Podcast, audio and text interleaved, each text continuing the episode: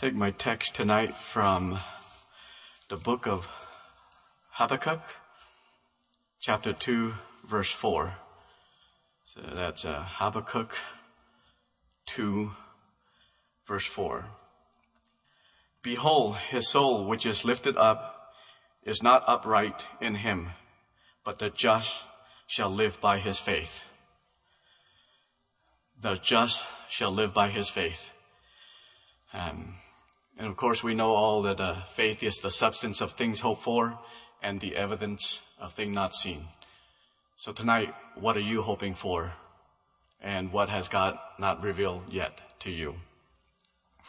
You know, in, in this context, Habakkuk was uh, having a little issue.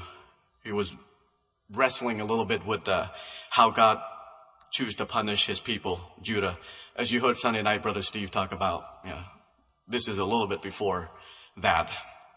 So, uh, you know, uh, his people were just, weren't repenting. They were still turning, they were, you know, just turning their ways from God.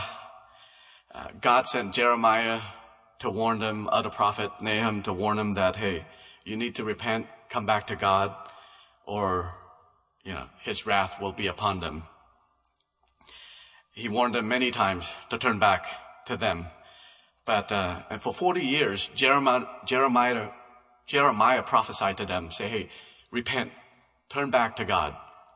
What they do? They didn't really listen. They didn't believe.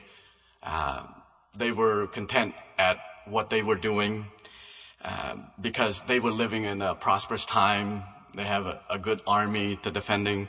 Uh, again, their hope was lying in uh, the army, their army, their own strength instead of God. And uh, they wouldn't think, they never thought that calamity would come their ways or to them at all. They were living good times, uh, prosperous time, just like we are now today. Um, you know, I remember when I was young, you know, I don't remember if this was a dream or if it was real. You know, when uh, when we were living in Cambodia, I remember just living our town, you know, doing our own thing. I remember we had a big, huge sugarcane field in our, you know, behind our house, making sugarcane and, you know, sugars and stuff like that. And one day, my parent had to pack up what they can or what they can carry and, you know, to leave uh, our town there we were living in. I'm sure somebody warned them or gave him a warning, say, hey, the Khmer Rouge are coming, you have to leave, or you most likely be, you know, executed, or you would, you and your family would be in danger. Again, because my dad has some educational background, and they didn't want that, they didn't like that. And so, uh, my parent took, gather us, and, uh, the two and a half kid, me and my brother, my sister was still a baby, and, uh, I remember standing when we got to the edge of the town, Again, I'm not sure if I remember correctly or if it's a dream, but it's almost like in a movie. And they were turning back and looking at the town. I remember vividly just looking back at our house you know, for the last time before we leave there. And, you know, just looking back at that, I wonder why there's many other people that are still living in town, just going through their daily life.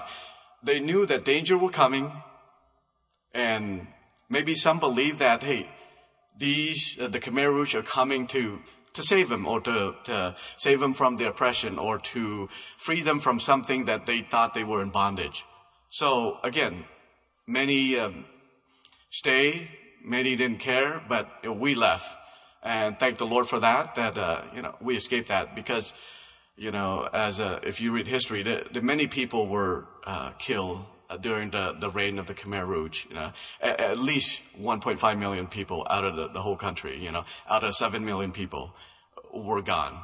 And again, a lot of people have ample warning. Some people took heed to the warning and left and did what they need to do uh, to to be safe. Now, I know Portland's not being invaded by any country, as far as I know. Uh, I know the U.S. is not being yeah, trying to be takeover. I, you hear rumors and stuff like that, but uh, I don't think we're on any imminent threat by from any other country at the moment. But um, we are being, you know, uh, if you were told right now, say, hey, yeah, Portland's being under attack. Uh, Portland's going to be destroyed. All the churches going to be burned down. What would you do? I know I would, you know, contact my family member let them know, hey, do you have Jesus in your heart? Do you have Christ in your life? And I would get down on my knee for the Lord to intervene, to Lord, uh, let His will be done. And I hope we all here since it's Tuesday night and that you're here, would do the same thing. Get down on your knee and pray that God would intervene and that Lord, that God's will be done, you know, for our churches, for our family, for the church family, and for His kingdom. But you know what? Uh, and we hope that those who are not, know, don't, again, don't have Christ in their life would come to repentance and to know that.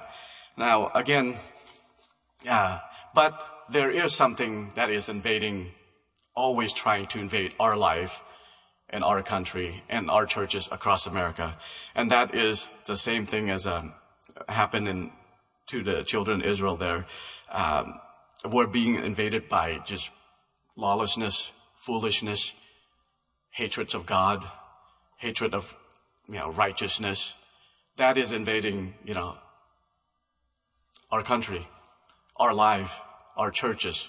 You know, the the, can, the cancel culture, like Brother Dave mentioned, it, it's it's just ridiculousness. That's all I can say, uh, uh, invading us.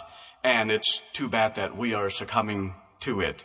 Um, and it's sad to say that these are, uh, are just getting, uh, coming into more our church and it, it's the world standard. And like we heard during young people, you know, the world doesn't represent us. We represent Christ. We are peculiar people. The world represent that things that are opposed to what we stand for, what we are called to do.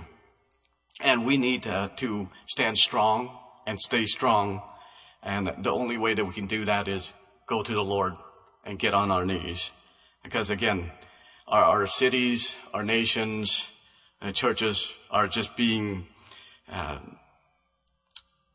invaded by these uh, just these things, the discord, the covetousness, the strife are everywhere.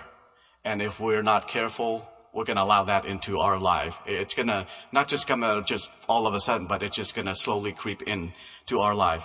Again, God used his prophet to warn people time after time, years after year. He gave, he was so merciful that he said, you know, repent and turn back to me and I will have mercy on you. But again, you know, the, the children of Israel did not listen. And I hope that when God warned us of something, that we would listen, that we would, we would take heed to his warning. So, uh, after all that warning, again, they didn't listen, they choose not to listen, so the Babylonian came and took over and, uh, invaded Judah. Many lives were lost. Many were enslaved and many were exiled. And of course, the temple was destroyed as you know, Jeremiah prophesied about it. And um, now here's where we come to the, this verse when uh, God told uh, Habakkuk that the just still live by his faith. Habakkuk kind of wrestled with God's method a little bit.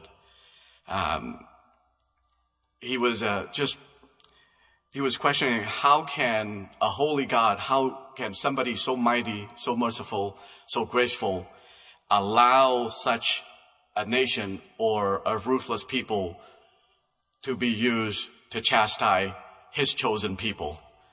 And uh, he described these people are they're they're full of violence, they're destructive, uh, they're full of strife and contentions, and they don't know what justice is.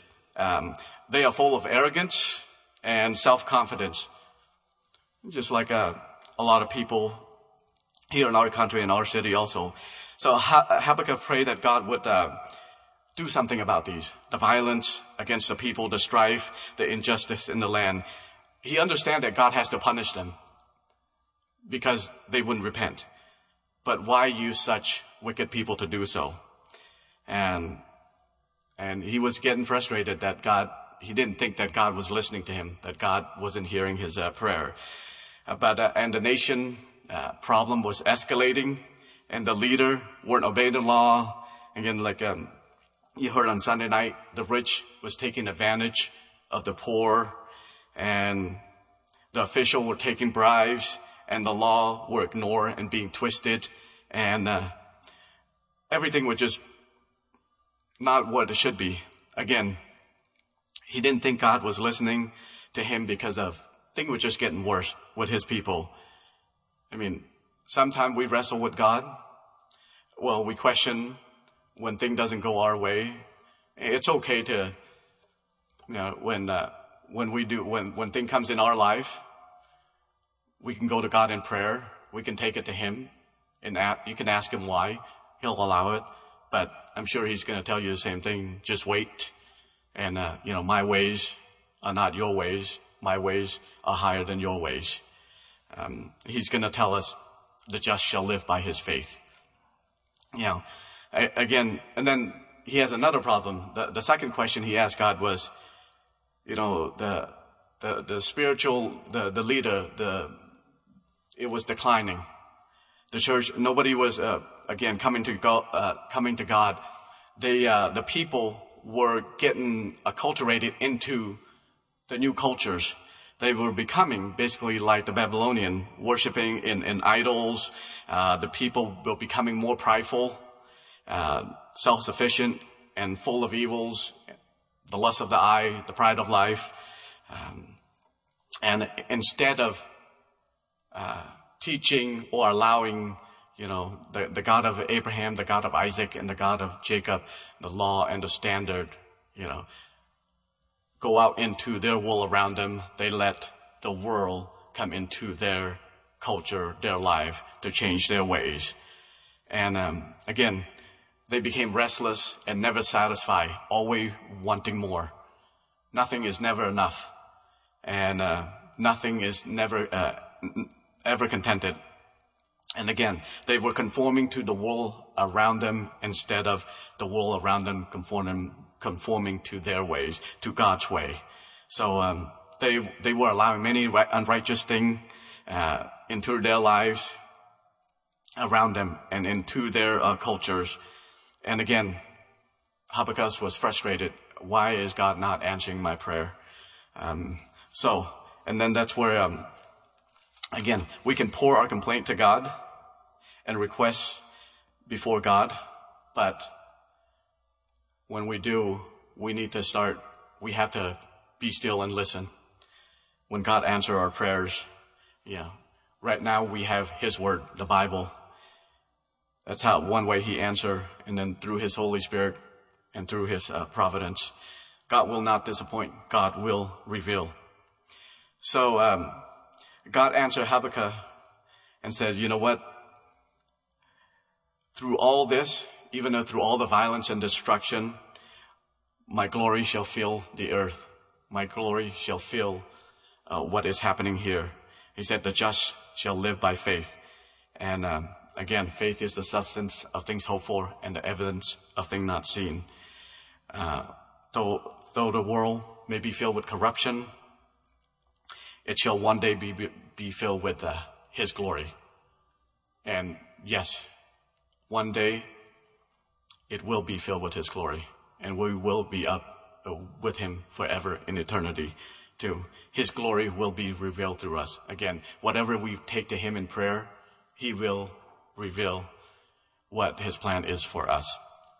So when uh, He finally, uh, when uh, finally Habakkuk start to embrace God and who God is and how great and how mighty, how holy God is. So when he start to uh, embrace God's plan and God's will, you know, so God answered him again in uh, in chapter three here, and verse seventeen and eighteen,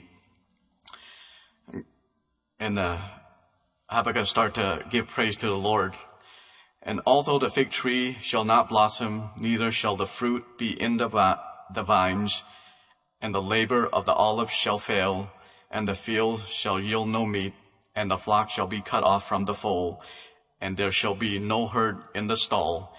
Yet I will rejoice in the Lord. I will joy in the God of my salvation. So when he started to embrace that, he had that joy unspeakable. And he realized that, hey, God has a plan. God is the God of my salvation. God is the God of his people salvation. So tonight, when will you start to embrace God's plan? As soon as you start to give him praise, just like the, some of the song we say, as soon as we start to bless God, as soon as we start to embrace him, who he is, he will reveal, reveal and he will bless. You know, right now, it doesn't matter.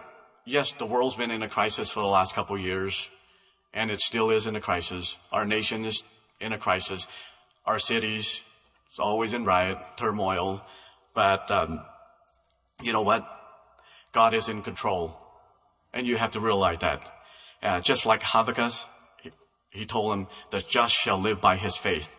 And he's telling us we have to live by uh, by faith, because faith is what uh, bring us through. Faith will allow us to see God, because you know what? The, probably the, the biggest crisis is the personal crisis.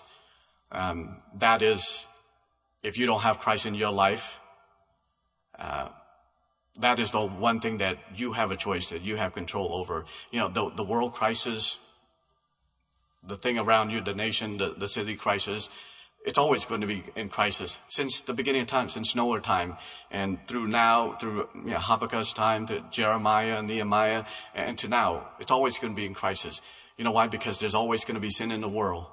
Uh, as long as there's sins in the world, there's going to be crisis.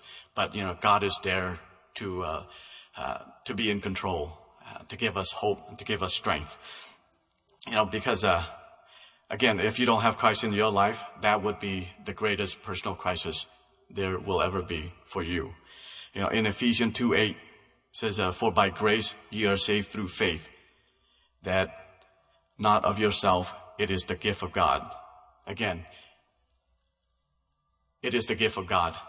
You know, when God says, the just shall live by his faith and his promises, you know, the just, it's mean righteous. It's not because we're righteous by our own doing of what we have accomplished, but it's uh, the righteousness of what Christ did for what his blood cover. It's through his blood that we are righteous. And we have to live by that. And you know what? The, the righteousness of God will prevail. And the just shall live by faith and God's promises.